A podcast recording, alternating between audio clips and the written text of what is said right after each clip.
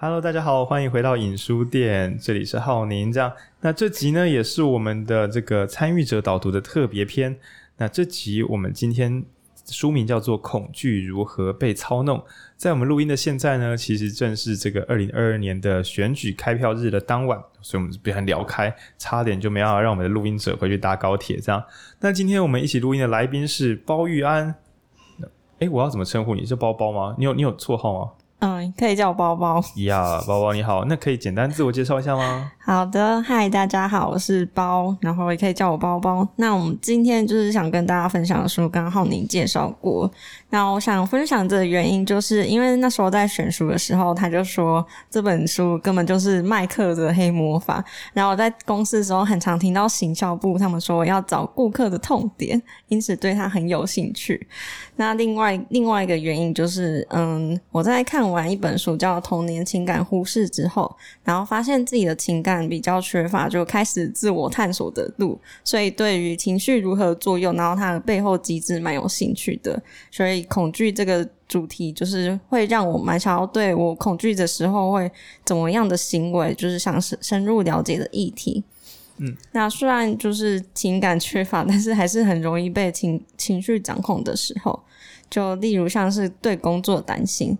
那就是有一个小例子，之前那个 AI 的绘画软体很红，那你只要输入几个字句呢，就可以出现放在那种美术馆的精致作画，而且那些就是有一幅画还得到了美国的艺术比赛第一名哦。然后那个第一的直觉就觉得，哇塞，科技进步的好厉害，那我也可以成为天才小画家了嘛。然后后来另外一个直觉是，完蛋了，我的工作未来是不是会被取代？你的工作有在画图吗？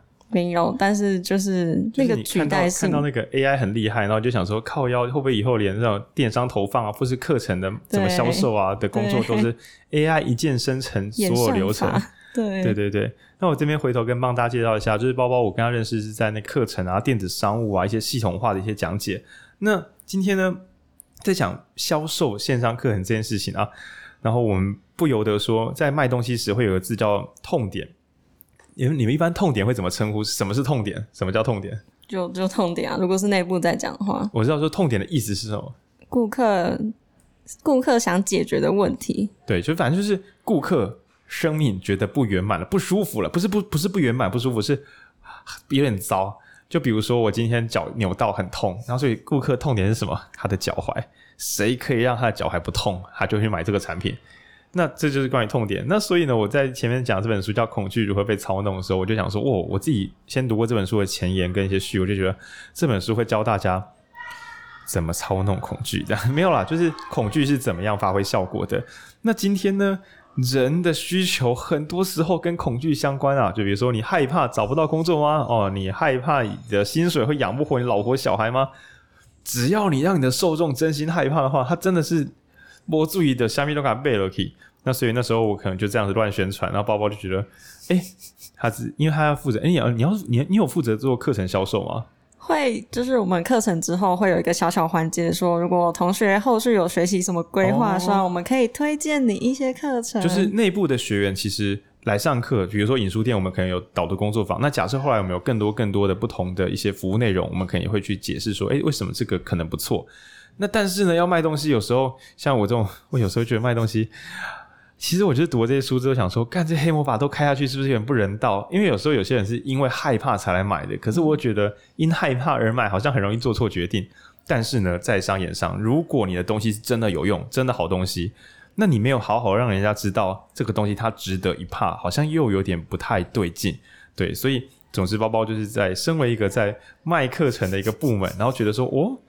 人为什么会恐惧呢？哦，这个恐惧跟卖东西有关哦，赶快来看一下。那第二个是上一本呃之前导读的书，我们之前还没有共同录制这个系统啦，所以没有机会听到包包分享。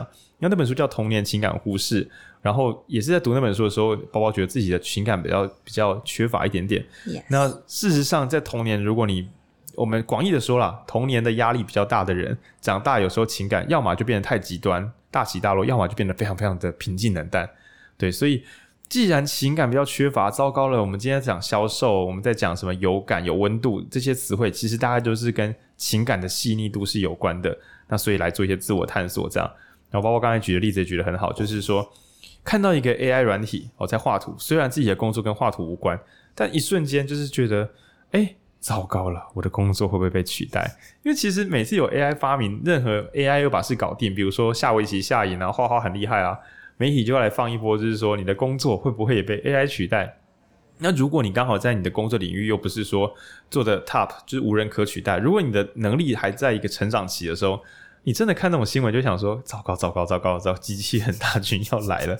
对对对，那所以我们今今天我们可能可以从这个跟工作相关的，你可以看我们今天很诚实。我们今天先暂时不讨论这个社会、国家、民族的，虽然今天是选举开票日，我们来研究一下个人这个恐惧有没有可能给我们个人带来困扰。这样对啊你，你你后来有觉得自己会失业吗？不会啊，真的，就是事后冷静下来，然后我就想到，其实那些直觉的恐惧应该不是我最害怕的事情。就例如刚刚的失业，哦，就是我想说，可是我也不一定会因为这样就失业，然后或是我就算失业，应该也不会一辈子就找不到工作吧？那我其实最担心的，后来想一想，应该是我要如何将工作跟生活达到平衡，这样。OK，那我想说，今天这本书啊，等一下包包会帮我们开始导读，那你可不可以？这本书里面，你你这个笔记做得很好，我觉得这句话你可以跟大家分享一下，然后就帮我们来导读一下这本书。因为恐惧如何被操弄啊？它其实原文不是操弄啊，它原文是 work，就运作。对对，就是恐惧是怎么发挥功能的。然后呢，也许你会说啊，我怎么能不恐惧？刚才俄罗斯跟乌克兰在战争啊，美国在升息啊，哦，然后可能也许如果你是呃某一个阵营的后的这个支持者，你可能想说，嗯、我的阵营选输了，我怎么能不恐惧？对对对。那但是呢，哲学家有一个很很有趣的句子，那帮我帮我们分享一下，然后你可以开始来往后聊开整个主题。好的，他就说，恐惧文化吊诡的地方在它兴起的这个时代，正是人人人类史上活得最安全的时候。然后就是想到有之前有一句话就说，要不是之前我们祖先突发奇想来渡海来台，不然我们现在还在中国受苦受难这样。然后我就想到，我现在不用渡海，然后还可以在那边快乐读书，所以我现在应该也不是因为那个时际时代演变关系，所以我想要借由这本书来了解我该如何面对心中的恐惧，然后会不会就只是我自己在吓自己了，然后就来探讨那个恐惧是如何。影响我们的。对，总之呢，如果你一边有点忧心忡忡，一边又想，哎呀，我会不会自己在吓自己？就当然，如果你呃假设啦，下个月就是缴不起贷款，房子要被法拍，这个恐惧应该就不是假的，真的，只是，真的麻烦了。对，那或或嗯，不行，我不要举地狱梗，先到这边这样。但是会不会我们是自己在吓自己呢？那到底恐惧是怎么对我们发挥效能的？那请包包来帮我们分享这本书是用哪些观点来切入？我们到底在干啥小？对。好的，那因为今天就是这本书的内容其实蛮庞大的，那我们今天是主要会从三个论点来切入。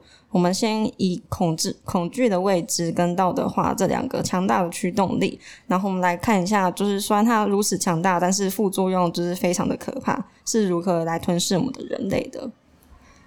好。那我们今天因为这样说好了，这本书其实啊，今天大家听到的整理，如果你真的买书来看，你一定会大失所望，因为书的内容写得好看，每哦，你真的随便翻都是好看的段落。我们真的说就是因为这样选这本书的。但是呢，如果要有讲系统化的话，诶，我们节目可能会比这本书来的有系统化，对，因为我们不系统化有够难讲的。那今天会跟大家讨论两招，一个叫做未知，一个叫做道德，对，然后来讲这两招呢，它。呃，对我们的演化有帮助啦。嘿，我们如果我们的祖先都不会都不会怕，那可能都灭绝了。对，就看到火山就跳去看会怎么样，然后看到有个人死掉说，那我再跳一次呢？然后看到不认识的东西就给他乱吃。你有习惯的食物嘛？你决定不吃，你决定陌生的食物给他乱吃，每天的生活习惯都给他改变啊，这种祖先应该都死光光了这样。那这是跟未知有关。那后面一个道德化也是，就是。呃，我是个好人吗？那想象我们的祖先，全部人，我才不在乎我是不是好人呢。看这个社群应该是崩溃了。那所以未知性跟道德化，它有一些演化上的优势。但等一下，我们就来把这两个展开。未知性跟道德化这两招，才是我们这个当代恐惧的这个上游，那个上游运作机制。OK，那哦，但是这整个篇章非常长，包括你想从哪里开始讲起呢？你想从一九九零年吗？可以啊。快转到那时候，我们快转一下，因为其实这本书是从西元前，是真的住好很远。那关于宗教跟社会学的话，就是我们跟呃这集有另外另外一个伙伴罐子有一起录，那我们自己来聊聊看，从一九九零年，我们来聊聊看恐惧的这个问题，这样对，因为就是你说怕什么？比如说大家怕不怕染疫？台湾呢，在几乎没有人染疫的时候，对疫情怕的要死；在每天几千人的时候，又觉得算了啦，没差。看看现在，对吧？所以你感觉是是那个恐惧，恐惧所带来的恐惧，似乎比事实带来的恐惧还要多。对对对，所以我们来聊一下，就是说，到底这个世界发生了什么事情？这个恐惧到底？如果你本人心脏很大颗，你可能说：哈，你们到底在聊什么？恐惧到底是什么？那我们现在聊一下。恐惧可能是长什么样子的？我们为一些心脏大颗的朋友聊一下恐惧是什么。对，好的，那我们就是刚刚时间快转到一九九零年，然后延续刚刚的极端例子，就是在疫情刚开始爆发那时候，你平常在滑手机或是 FB，然后就会看到一堆社会的情况，就是它，例如你看到社社会新闻中连续播报全球的疫情，然后它。新闻中的具体细节，然后跑马灯拿图片呈现在你眼前。例如，全球的疫情死亡数大大量的增加，那公布确诊者的足迹。那你刚好今天呢需要去出门采买你的物资，那你走在街上看到白色防护衣的人在消毒，然后突然有一个旁边的购买的民众就对你大声咳嗽，而且他还没戴口罩，那你是不是会觉得遇到确诊者凉的？那如果你刚好就是幸运度过七天后的那个潜伏期，然后都是都是阴性的话，那你看到了防疫险，然后它很便宜的保费，跟你面对死亡的可怕，那你现在是买还是不买呢？买买。就我们我们回想一下，我知道现在大家不怕了，我们把时间拉回到那个应该是二零二一二一那那一阵子，好，且就是。那时候你就看到说新闻上在报确诊主机哦，很像是一个虚拟的病毒在移动。像今今天时至今日哦，如果要公布确诊主机，新闻应该没人看了，就是你就整个台湾画满这样。对，可是呢，那时候一想到确诊，就觉得 GG 就死定了这样。对，然后脸书跟 IG 大家没有，如果是现在啦，就是大家都是在跌选举新闻嘛，很像死定了死定了这样。再过两三天，发现选举新闻又不见了，好像也不会怎么样这样。那总之呢，新闻报就是穿白色防护衣的人在那边消毒，然后你家附近还会贴就是各种气，哎、欸，我就觉得光看到人在喷洒那个东西就觉得糟了，这附近有毒，有病毒在，有病毒。然后这时候再看到防疫险保费很便宜，欸，要不要买？买买爆了。结果哎，这防疫险公司可能那时候也以为没问题吧，这样。总之那时候大家去买这个防疫险。回推时空啦，应该是后来才染疫。当下那个时候，真的是防疫险跟这些人所看到的眼前的恐怖其实没什么关联。为什么呢？因为其实染疫的人实在太少了，少到一个你要接触到人染疫，其实难度超级高。对，呃，所以所以就这个这个就是一开始讲到的一些这个关于恐惧的现象。好，那就是哎，你想聊书中三个论证是在讲是哪个部分？第一个论证是恐惧的未知，未知，对，它是最强的驱动力。那其实恐惧就是说穿的是一种情情绪，人类到底在害怕什么呢？那作者提出说，他觉得是死亡，因为不知道死跟怎么死这种未知的掌控感，如果没有在人类身上的话，就是大家会每天活得惊惊惶惶的。对，因为这是一个很老的情绪哦，就是我们。死后的世界是什么？你重要的家人就这样子，哎，闭上眼睛之后，永远不能再起来跟你说话，他就消失了。他去哪里了呢？死后的世界是什么呢？啊，所以宗教对这个未知提出解释。那还有就是，如果我是被鹿啊，假设我是被狮子咬死，或是在路上被车撞死，为什么是我呢？所以，也许我会研究交通安全的法规，我们会很小心的避开死亡，嗯，但你仍然会看到有人的生命被带走。所以，我们到底要如何避开这些不可防守的东西呢？不知道会不会死掉，不知道死后世界是什么，这个未知的未知的终极就是死亡，就是我们一切恐惧的总代名词，这样。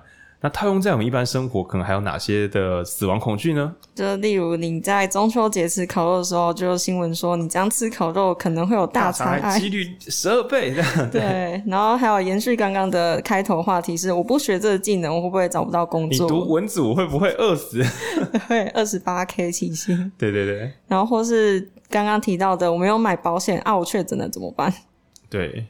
就像是那种生活的例子。但是我们其实没有办法完全让生活照你的想法活啊，不然我们就不用工作，就直接在那边躺爽爽就好。对。所以对于未知害怕，是因为它不可掌控性，那尤其是死亡。然后就在就是很远古时代，他们人类生活的时候，他们都是在不确定的生生活很难。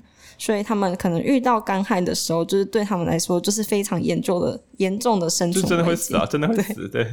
但是他们也不知道原因啊，因为有可能就是那年的气候没什么下雨，可是他们也不知道怎么办，所以为了活下去，他们可能就只能跳祈雨舞、祈雨舞这种方法，因为至少他有事情可以做，然后可以稳定人心，同时也带来希望，这样。对。然后现代人版本就是可能遇到人生、感情、职场问题的时候，然后就会去看星盘啊，来算塔罗。然后我觉得他们的根本就是要稳定自己的这一个，就是他只他做其实也不会直接对你的人生有什么根本的改变，但是你的心情其实可以稳定下来，然后去做真正对你有帮助的事情。对，所以听到这边呢，各位朋友也许想说啊，那我可以得到什么商业的启发呢？有，首先我们知道未知是一个卖点，对吧？未知恐惧是个卖点。那所以呢，除了去上课程之外，你也可以直接推出，比如说心理分析、职业卡牌，只要能够让人们从随机的无限选择中选出一种，即使那是我们抽出来的，但至少比没有好。虚拟的希望，就是 我觉得这个看人，有些人可能不觉得是虚拟的。我实在是不敢讲星座是假的这种话，我实在是我怕，我怕。我对我很怕冒犯大家，为什么？那以下有点复杂，大家听一下我的想法。就是如果我们硬要强调说那个抽签、那个星座、那个讨论的风水是无效的，但是当人们已经没有办法做出更好的判断的时候，你为什么要剥夺这个让未知的恐惧消失的方法？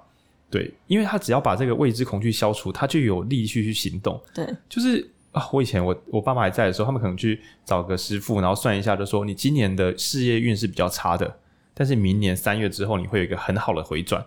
我觉得就是靠这个可能性，让这些。生活很不顺遂的人，在未知之中再撑一下，对，有一个冥冥之中的道路，跟拜拜一样。嗯，你说啊，这不是拜西南的？你知道西南有多珍贵吗？你知道，就是能够让人们相信未来有希望，本身就是一件了不起的事情。那所以今天你理解了，哦，原来这一切是在对抗未知带来的恐惧。那所以所谓的看不到自己的未来，觉得看起来没希望，就像每次选书之后，自己的候选人如果选输了，大家就觉得那未来台湾会往哪里走？就是。是无法想象那个未来是会有机会往稳健的、理想的、健康的方向走吗？那所以其大家翻白话，与其说未知，不如说很怕那个未知里面的坏结局如果来了，我该怎么办？对，看不见它。对，然后所以就是这个是呃，就是关于跟宗教比较有关。但是呢，这个神秘的未知宗教哦，就是筹钱虔诚的心，这套其实好像慢慢在削弱的样子。对，就是刚刚提到宗教，然后。在，因为他在人们渐渐接受到教育，然后教育程度被提高之后，他们就会开始怀疑上帝是真的存在的吗？那地狱真的有可能发生吗？所以就进入到另外一个科学的时代。然后书中提出是从第一个是从宗教，然后过到。科学，然后最后是回到恐惧，恐惧的本身。那我觉得这部分很像是 爷爷奶奶，然后到爸妈，到我，是不错，是不错，这代的那个想法转变。然后第一个宗教就是我们可能做以前要做什么重大决定啊，就是我们要不要。来台湾，然后我们可能会先宝贝，先跟祖先说：“哦，我们要去台湾哦，啊，我们可以成功吗？啊，有行不我们才能做。”或是我们在一般的节，就是节日的时候，我们可能会很在意，我们一定要拜好土地公，不然他不开心，我们整个家族都不会好过。这种 对对。然后，或是之前就是可能战争比较多嘛，然后大家对战争的死亡其实不会。就是很害怕，因为他们会觉得我是为国家而牺牲，它是一个光荣，然后我们要为国家而战，所以我等于我们可以战胜那个恐惧。对。然后接下来的话就过渡到，嗯，大家爸妈可能渐渐的教育程度越来越提升，然后科学崛起之后，可能就开始，上帝是真的存在的嘛？那个宗教的影响力就开始降低了。你不会做每一件大事都是要先宝贝一次，然后万一你神的旨意跟你真的想做的事是冲突，那怎么办呢？对。然后接下来就转换到我们的个人，就是作者中其实会觉得，嗯，我们的勇气越来越小。就以前会觉得战胜恐惧是为了上战场，啊，现在踏出舒适圈就是战胜一种恐惧。就是现代人很常说，哦，我们尝试不熟悉的事物就是勇敢的行为啊。然后人们的勇气好像越来越小了，就可能你就是转职，然后就是就是你一个重大的改变，然后可能对比到宗教那时候，他们是要上战场，是要直接面对生死的，所以一比之下就可以发现。他的那个事情严重程度有比较落差，然后恐惧的意义也变得越来越负面。然后透过媒体，我们容易将目光放在特定的议题上，就例如可能最近开始会有人担心疫经济的萧条，然后环不环保，地地球之后不会充满了塑胶垃圾，这种各方的隐忧都可以成为我们恐惧的议题。但是我其实就是老实说，一个人其实也不能直接解决那种经济萧条啦，或是塑胶垃圾这种问题。你叫一个经济部或是环保部的那个部长一起联合来做这件事，也不能可能解决。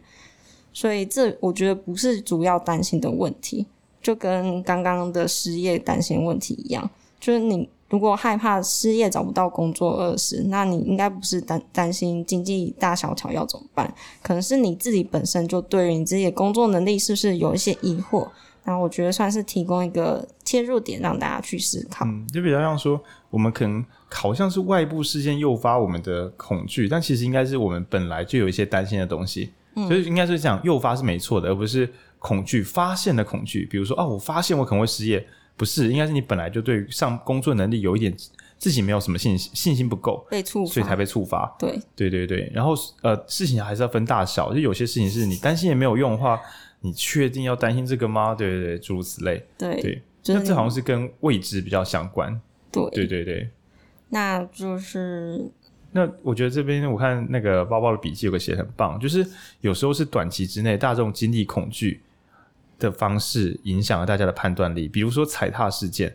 呃，在疫情一开始只有一两个人确诊的时候，媒体大量放大，所以让大家很关注这个呃疫情。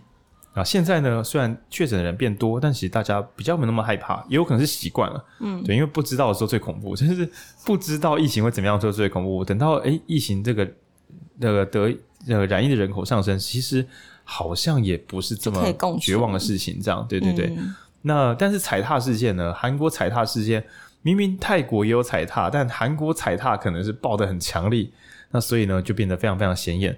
那我看包包的笔记这边很有趣，就是如果现在有卖踩踏险，搞不好也会有人去买卖包。但是很匪气，就是那、啊、你就直接不要去人多的地方，就变买了踩踏险，然后在人多的地方，这样算是诈保吗？就很混乱。这样对，所以有时候是经历恐惧的方式，可能也是一个巨大的影响。对，那这个是跟。这个位置比较相关，然后包括这边有写个笔记，比较生活化，就关于就是在怕什么，一般人的害怕还有怎么样的害怕，恐惧跟能动性的这个分别，我觉得准备导读这段蛮有趣的，你要分享看看吗？好，就是这是最近的例子，在这次准备导读的时候，就一开始就被说哦，你们导读的书很硬，然后看的时候，对，超级硬，超级难读，就大概是前一本书难读的三倍之类的吧。然后我在一开始读的时候就读不懂，其实的时候其实蛮痛苦的，因为重点不是我读不读得懂，还有我要写稿跟然后导读，在现场导读，然后最后在这里边跟大家分享，就等于我要读懂内容之后还要写稿，然后并练习说书完，所以在读的时候就很容易，因为一开始然后就容易看不到终点，所以很容易说啊我做不到什么的，然后会不会怎样，然后就开始拖延写稿，然后或是练习说书的。的时段，但是当我想到我如果真的没有准备好，会真的落赛的时候，就会逼自己努力，因为我不想要后悔错过这次的机会。然后这就是用恐惧恐惧来驱动我做事的一个小例子。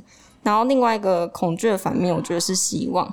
然后它也同时同时存在这边，就是但是当我在一点一点的时候将分享的内容写出来，然后就先想一下，当天说书的时候会遇到很多。也喜欢书的朋友，然后我可以跟他们分享认识人，然后就觉得很有希望而且快乐。然后我觉得最有趣的是这个例子在恐惧中，它不是用完全负面的方式去呈现的，所以就回到我们一开始说，恐惧是一个情绪，那要看待的是我们去如何面对它，不是有恐惧就是不好的这件事情。这样。对，因为啊，恐惧它，我自己觉得恐惧最强大的能力就是让人停止行动。嗯，因为害怕，所以先不要动。但是偏偏这世上很多时候就是行动更能够解决问题。那不能动的你呢，又会觉得自己是不是本来刚刚如果提早点拯救自己就还有救？就是像拖延症候群，我因为害怕所以不敢动，拖了一阵子之后发现糟糕，我刚刚动就好了。那结果现在又不动，那等一下又更害怕，就变成一个就是一个恶性循环。恶性循环。对，那这是关于第一点，所以光是能够动起来，还有辨认辨识得出我正在害怕，本身就是一个很有救的一个一个阶段。然后呢，在讲完这个恐惧的未知，这个我称为恐惧之王未知第一个大绝招。我们曾经有过宗教，然后我们再用科学让宗教变弱化。现在每个人只能相信自己，但大家又没有那么相信自己。然后再加上呢，无穷无尽的选择。从前的你就是有一个爸妈传给你的工作。或是读什么大学，老师叫你去哪里上班，去哪里上班。现在你可以做自己的主人，那你没有很熟练当主人啊，忽然不知道，所以我的未来到底是什么？你有无限的可能，跟你不知道去哪里，其实是有点类似的。那是关于未知，未知带来让大家压力很大。那第二个就很好玩了。第二个这个名词上听起来跟恐惧比较无关，就是恐惧的道德化。然后这个，但是我觉得这个恐惧道德化也超级好用。听众，等一下要专心听哦，说不定你也被套路。这个有点像是 PUA 的变体，这样。对，完全就是。对对，那请包包帮我们聊一下。好，那恐惧道德化，我觉得它可以总结成一小段话，就是因为我不够好，然后或是我是被我是错的而害怕这件事情。然后我们来看看如何影响我们的日常生活。那就延续刚刚的，就是大家身边是不是多少都会有那种道德魔人，他们可能会以爱。或是科学研究的知名来关心你，苦口婆心说啊，你这样做不好啦，你老了会怎么办之类的。然后或是啊，可是科学研究说那样才对的，这样他就会让你被迫相信。但是就是你想想，他可能其实是引导你的行为，然后最后来控制，即使他可能原本没有这个心意。然后所以就是最常看到的新闻上就是说，哦，叉叉研究说就是。嗯，你再不存钱啊？啊，你三十年后如果那个健保老保，穷、哦、人会做但有钱人不会做的五件事，嗯、就各式各样告诉你说，你你这样做不好啦。对对，就是因为嗯，赚钱这件事其实是比较符合社会期待，社会期待，社会期待、嗯。所以如果你一不符合社会期待，然后你就会更容易遭到社会眼光的压力，甚至批判。然后那些知情接受程度可能比较脆弱一点点的人，然后就可能会因此这样怀疑自己。例如有个例子是，个人习惯的被放大到会影响市容，然后没跟着做就是你的问题，然后你会 回了台湾这样。例如就是。嗯，之前有一个政治人物说，日本女孩子好像比较漂亮，因为她们都会化妆好才出门，不像台湾有些女生会直接上街吓人这样。对，就明明就是一般的，你可能外表有整理好，只是上不上妆的差别，然后就被说你影响了整个市容，然后台湾这样会就是观光率会会造成影响之类的。对，又或者是说呃外貌了，比如说哎、欸，你如果这样不减肥，看起来很没有精神。就是好像你如果不减肥，你就会看起来让大家就看起来不舒服，这样对。那这种其实还包含像说，你如果是个好学生，你就应该要，就像是你身为学生，哎，你身为一个学生，你怎么下课的时候在打电动？你为什么没有去补习班好好补习？那你是个老师。那你假日的时候怎么在漫画店看漫画？你应该要老师的样子。对啊，你要老师的样子，就是叉叉的样子啊！你都是妈妈了，你怎么假日还去看电影？你怎么要在家带小孩？超可怕！就是这种各式各样的，你应该要怎么做？那、啊、你是个社会新鲜人，怎么没有把你下班之后怎么没有去进修？哎，你怎么跟朋友一直吃喝玩乐？你这样是没有上进心。就是各式各样的，我们称为道德标准啊。嗯，对，就是啊，你怎么没有做到什么程度？就比如说，我是个独立书店，就有人会说啊，你怎么没有每天都开？那我就说，因为就是。没有人力也没有钱啊，对啊，就好像说你既然挂独立书店这四个字，你就要每天开放。那这时候呢，我们可以开个玩笑，就是如果有人来逛独立书店，那我就可以拿出我的道德标准说啊，你来逛独立书店，你怎么没有买书？你怎么不支持我们？你怎么没有支持？哎、欸，其实很多书店老板是真心这么想的啦。为什么？哦、其实因为 你开店开冷气，观众一天到晚叫你开，来了又完全不消费，这久了之后蛮烦的。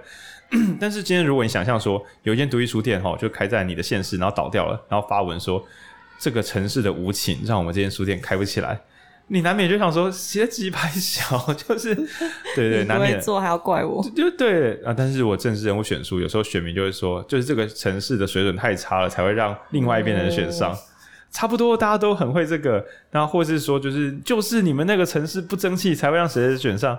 是嘞，对，那这就是俗称的广义讲道德魔人。但刚刚马讲的很欢乐哦，那我们说这个叫恐惧的道德化，未知是我不知道。未来长怎样？而道德化则是告诉你有一个该做的事，你是不是忘了要做啊？哦，你是不是忘了对这一集按赞分享跟拿去按我的小铃？没有，Podcast 没有小铃铛。对，就是你该做的事情。那有些我们说说笑笑，YouTuber 说你没有按赞分享，然后订订阅什么按小铃铛，你应该不至于觉得说我真是一个糟糕的粉丝。但是今天你是一个女性。然后你三十岁了，你可能还没有男朋友，或是你还没有哦，还没有结婚。你来台湾还没有结婚，可能你的家人抱着关心，他他其实真的是关心啦，不是说关心的名义啦，他不是要来羞辱我们的，可能他就不小心就会说出他担心，对他的担心就会转化成道德恐惧。对对，比如说呢，我就时常对于浩君说。你都二十八岁了，你的月收入怎么还没有到几万几万啊？就我来扮演直升机家长，对，那这个想法就觉得好烦啊，啊！对，那人生在世要好好活着，已经有点一定胆不跳嘛，对不对？世界已经有很多变化，再加上各式各样的这个恐惧的道德化，这样啊，你这个只有这个薪水，怎么不去加班啊？你只要积极一点，要有狼性呢，就各种花式指教，那就算喽。事实上呢，听众有时候是对自己花式指教。就是刚刚的道德标准还不一定是人家就是呛毒你的，还是你自己想说，天哪，我已经上班三年了，我现在如果没有怎么样，我是不是不够好？就是自我期许啊，嗯、对，所以种种自我期许之下，那你可能会想说啊，那这个自我期许就就就大家就好来好去就好了嘛？这些都太过分了啦！对我们，我们其实没有想要这样伤害别人。那我们等一下再聊聊看，从中世纪开始聊起，最后告诉你做环保也可以伤害人，这样。那中世纪猎物这段话还给包包讲好了，对，就是因为我们讲这个道德恐惧，哦，真的很烦啊。就是刚刚其实单指对个人的影响，然后可能它影响维度就是单指在个人的范围，但是如果演变成群体跟群体化，它就会直接上升到社会对立，然后你做什么都错的程度。就明明是现代社会氛围，然后就会回到中世纪猎物一样，就像是你不跟我们杀女巫的话，你就是女巫的本人。邪恶根源，你该杀。然后或是你对杀女巫有什么意见，那你肯定也是邪恶的化身，包庇女巫的坏人也也该杀。然后就像是最近比较比较常说的例子，就是说，哦，那你不同意公投，那你就是中共粉同路人吧，坏分子。就是教会是相信那些邪恶女巫是绝对存在，就是那些女巫乱施法，然后我们社会才这么乱，然后事情才这么糟糕。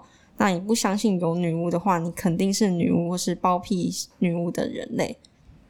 对，那这麻烦就在于说，一个人呢，可能被家人碎念是好了也不好啦，但就算了。恐怖的是一整群人碎念另外一群人，就是对方的行为不符合道德规范。那以选举来讲，虽然我也有我自己支持的这个政治倾向啊、政党啊、候选人，但我蛮害怕一句话的。不管我这边是选一选输，就叫智力测验。嗯，我干，我真的超觉得这句话问题极端大。当然，我可能导入其他本什么那个极端政治的诞生。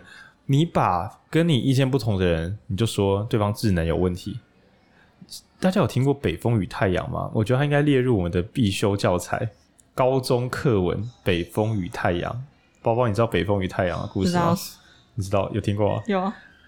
我不知道现在小朋友有没有听过，但我知道这个故事很老，是伊索寓言，就是两北风跟太阳在对对赌，然后说运动彩券的，谁可以让那个人把大衣脱下来？然后北风就说：“我可以，我胸高就呼呼吹。”然后对方很冷，就衣服拉很紧，然后太阳就很温暖，然后对方就把衣服脱了，这样。然后他的寓言故事就是说，你要了解对方，才能够让对方做出你想要的行为。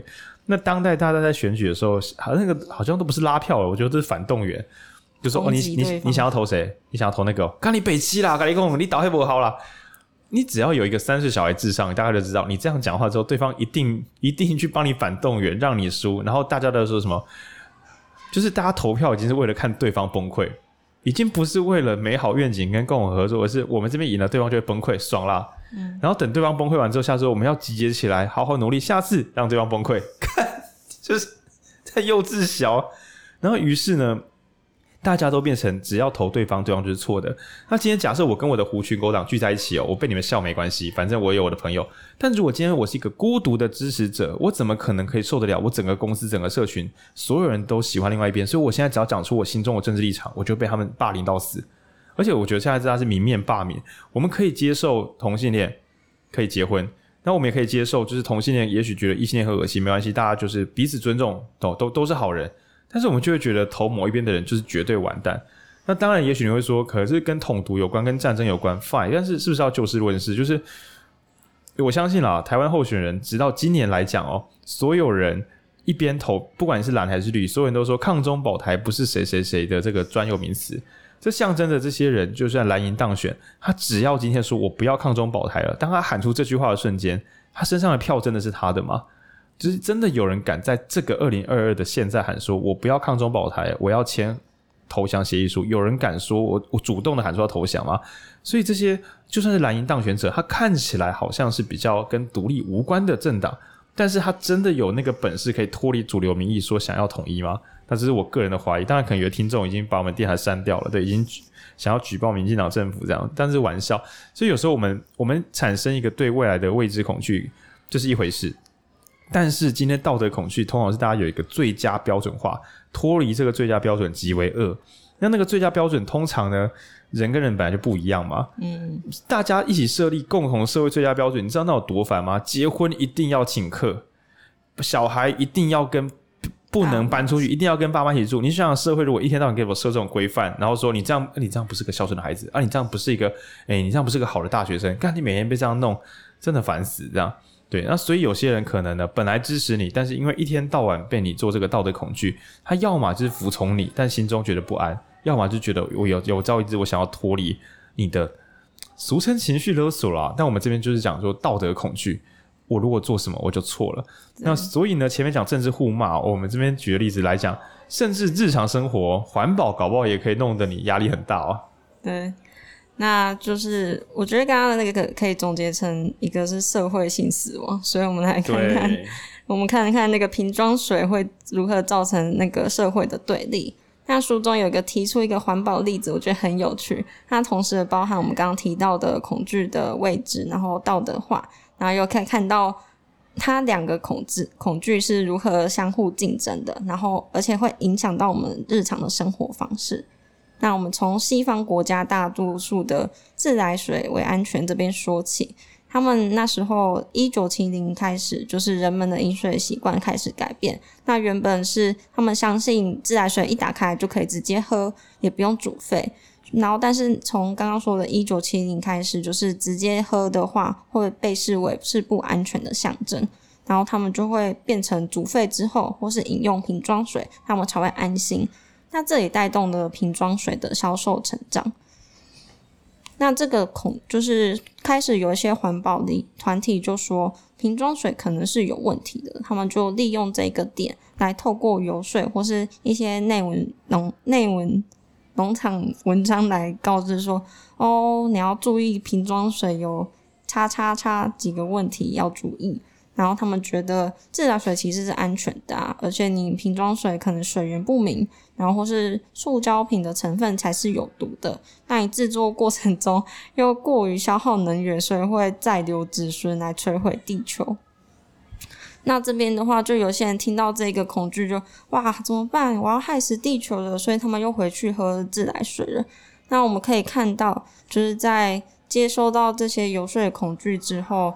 大家支持支不支持，不是在于他们认不认同，就是他们要喝自来水或是瓶装水的问题，而是他们的是恐惧背后的因素，就是他们喝自来水可能是恐惧他们会再有子孙，那么他喝瓶装水可能是恐惧那个自来水有毒。没错，反正就是父子骑驴啊。你喝自来水的时候，就是我跟你讲自来水有毒，你喝你只要喝自来水，你就是不在乎孩子的健康。那你只要喝瓶装水，我就说你不在意环保啦，呃，塑胶瓶也有毒啦。那所以有时候不要讲选民啦，就是讲说你的日常生活中，可能呢，为了当一个好人哦，为了当一个不要害死小孩子的人，你就好多好多功课要做，不然你怎么做会怎么错。那你今天如果是负责卖一些产品，要卖给婴幼儿，你也知道说买单的是爸妈，所以其实呢，你只要不断的说爸妈，你只要做错什么，你的孩子就会受苦。那爸妈呢？输在起跑点哦，对，爸妈违抗力撑不住啊！我能够毒害我的孩子吗？我能够让我孩子变笨吗？我能够让我孩子未来财务不自由吗？可恶，我有好多事要做，我不要生了。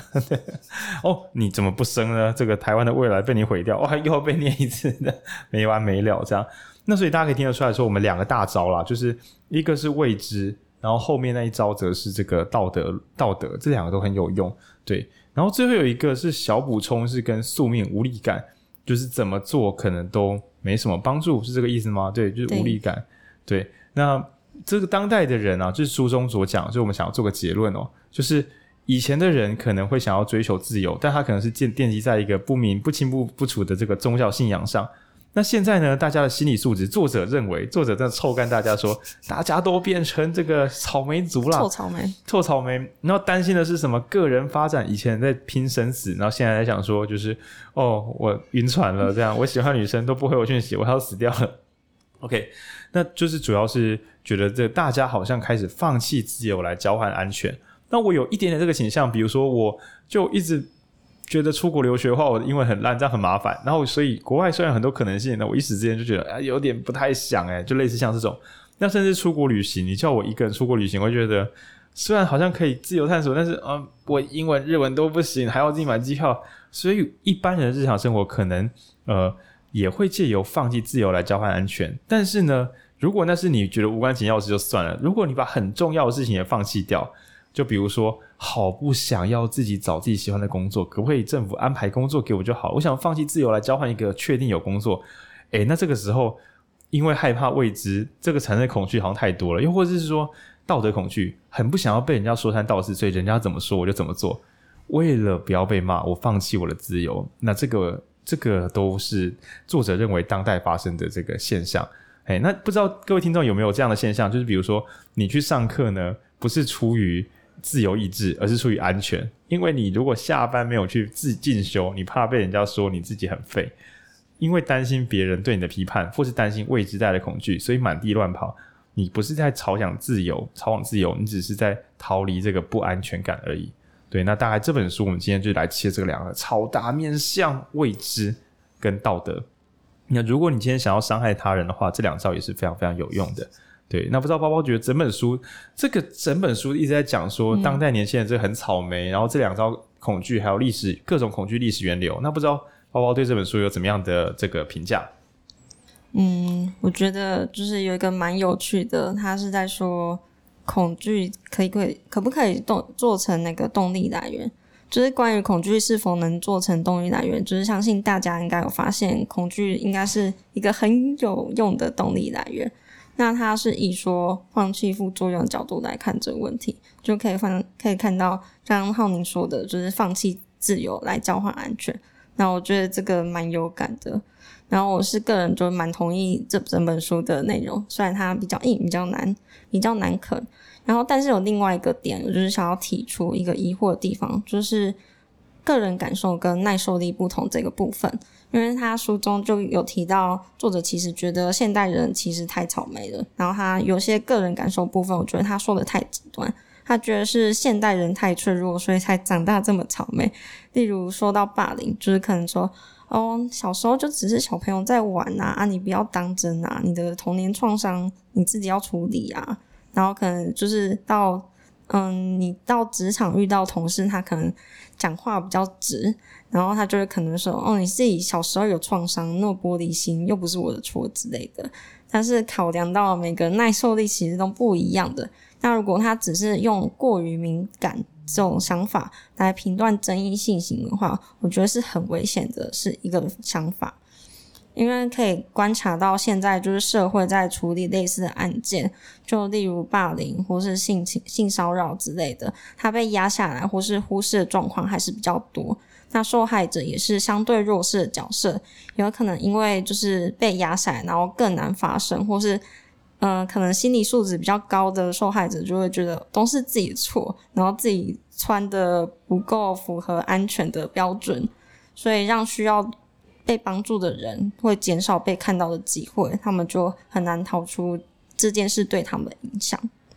嗯嗯，对，因为作者虽然讲说大家很容易自己哦、呃、为之而害怕，不道德而害怕，但但其实他太认真的去解释说。那个恐惧啊，嘿，同事没有那个意思啦，哦，你是不是有玻璃心？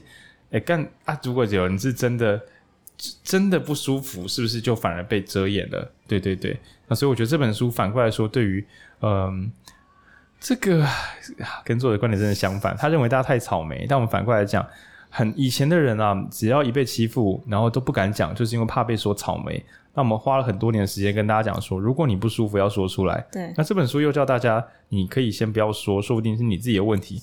好像又开始回去指责受害者，那这是确确实是不太不太妙的。这样，对对对。那嗯，我觉得包包最后他在写说这个关于恐惧是什么，我觉得你可以进结论，因为因为我觉得你最后结论段写的很好。这样，嗯。好，那我觉得大家听到这边应该是觉得蛮害怕的。那我到底应该怎么做呢？那我觉得书中有提出一个嗯蛮有用的建议，是辨认恐惧是什么。然后他是在说你要如何去看待恐惧这个情绪是什么。就像是一项事物对你来说有多可怕，是在于你相信有多可怕。就像是你觉得背后有一头狮子在追着你跑。然后那一定就是很可怕啊！可是如果背后只是一只兔子在追着你跑呢？对，那就是可爱的玩笑。反正它的恐惧的程度就是在你相信它的程度这样，就像是，而且它是像忧郁或是快乐这种情绪，就是情绪其实不能完全被避开，所以你应该要应该要面对的方式就是不是逃离逃避这些情绪发生的时候，是面对他们发生的时候，你可以怎么做？就是先观察他是不是值得你用那么多力气来害怕？那你是真的害怕吗？还是你只是害怕他其他东西？就是你是真的害怕，还是被情绪牵着走？这样。嗯哼哼。好，那就是快结束了，所以大家应该想要听到更多的是行动方案的部分。那作者他其实结论讲的蛮鸡汤的，就说你可以去辨认恐惧是什么啊，但是他没有说告诉你怎么做。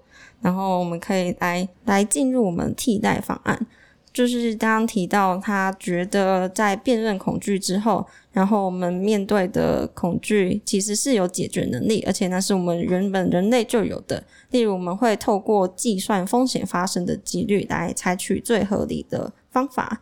那我们有精算师或是有风险模型，这些可以帮助我们知道。做什么选择，然后会有什么后果，所以我们可以将合理的去推估，说我们做什么选择可以达到我们期望的效果。但是，但是就是要怎么定定出替代他方案，他没说，他只说很笼统的，就是非常鸡汤的，以古代人有的勇气，然后来对抗恐惧。就是以前这么蛮荒的时候，我们也活下来了，现在没问题啦。就是大概是这种感觉，就是很怕的，拿出勇气啊，不要怕，啊对。好，然后，所以我这边有延伸一个自己从几率开始的一个小建议，就是他有提到，我们其实可以借由几率来掌控掌控风险的话，我其实觉得可以分成两个层面来看，那一个是理性，另外一个是理感性，那。我们先从感性开始，就是刚刚说的辨认恐惧为何物，我觉得它就是属于感性的部分。就是你先看清楚你到底在害怕什么，然后它真的是需要害怕的吗？它真的会发生吗？然后解决你的情绪之后，我们再来进入到下一个下一个部分。然后理性的部分的话，我觉得可以推荐一本书，因为他提到几率，那有一本书叫《高胜算决策》。那里面有教一个用几率，然后跟它可能会发生的状况来帮助你做出最好的重大选择。那他他提到内容是，就你先列出你每个可能会发生的状况，风险跟发生的接受度，还有加入自己的偏好。那由这四个方面来帮助自己做选择。例如，你要做重大决定，就是可能是你要不要去台北生活，那你可以列出哦，台北可能很常下雨，所以你可能会受不了，逃回家。然后第二个就是可能台北就是很挤啊，然后你没办法接受那么狭窄的居住空间。然后第三个可能是台北人比较冷漠啊，你喜欢热热闹闹的环境啊。然后或是可能哦，台北的工作机会真的比较多，所以你在那边可能会发展比较快。然后你就可以列出每个每个情况会发生的几率，可能是九十趴、八十趴之类的。然后发生之后，你自己真的可以接受的程度。然后再结再加上最后的就是你比较喜欢哪一个结果，然后就可以帮助大家在重大选择的时候比较可以理性的做出决定。这样，嗯嗯，对。总之呢，原本的书只叫我们自己拿勇气，但我们现在有感性跟理性这两招。那以感性来讲的话，就是先确定自己的心情没有出问题。那所以我们之前讲那个 BCG 问题解决率那一套还是蛮好用的。先问真的吗？那我先情感上判断，说不定那个真正会发生的危险，其实你没有很在乎，那就算了。那理性的话，尽可能用几率来计算，然后判断两个东西，一个是它有多严重，另外一个是它有多可能发生。那总之不要随便的，就是把任何心中出现的阴影种子，然后把它放超大。比如说，你被人家质疑说，你这样算是个好学生吗？那你心中就要想，不是又怎么样？不是会怎么样呢？反问我觉得蛮重要。对，那如果发现还好，就先说算啦，算啦，这样。对对对，所以我觉得这个解决方案是有用的。然后包包最后的结语也写得很好。对，好，那最后就是希望大家在遇到恐惧、你的恐惧情绪被挑起的时候，就是先想想那你背后真正恐惧的东西，然后再理性的用各种方法可以帮你做出决定。然后大家都不要成为恐惧或是安全的奴隶。然后谢谢大家。对，好，感谢。那祝大家。有选后的这个理想生活，好，不要怕，好，拜拜。耶。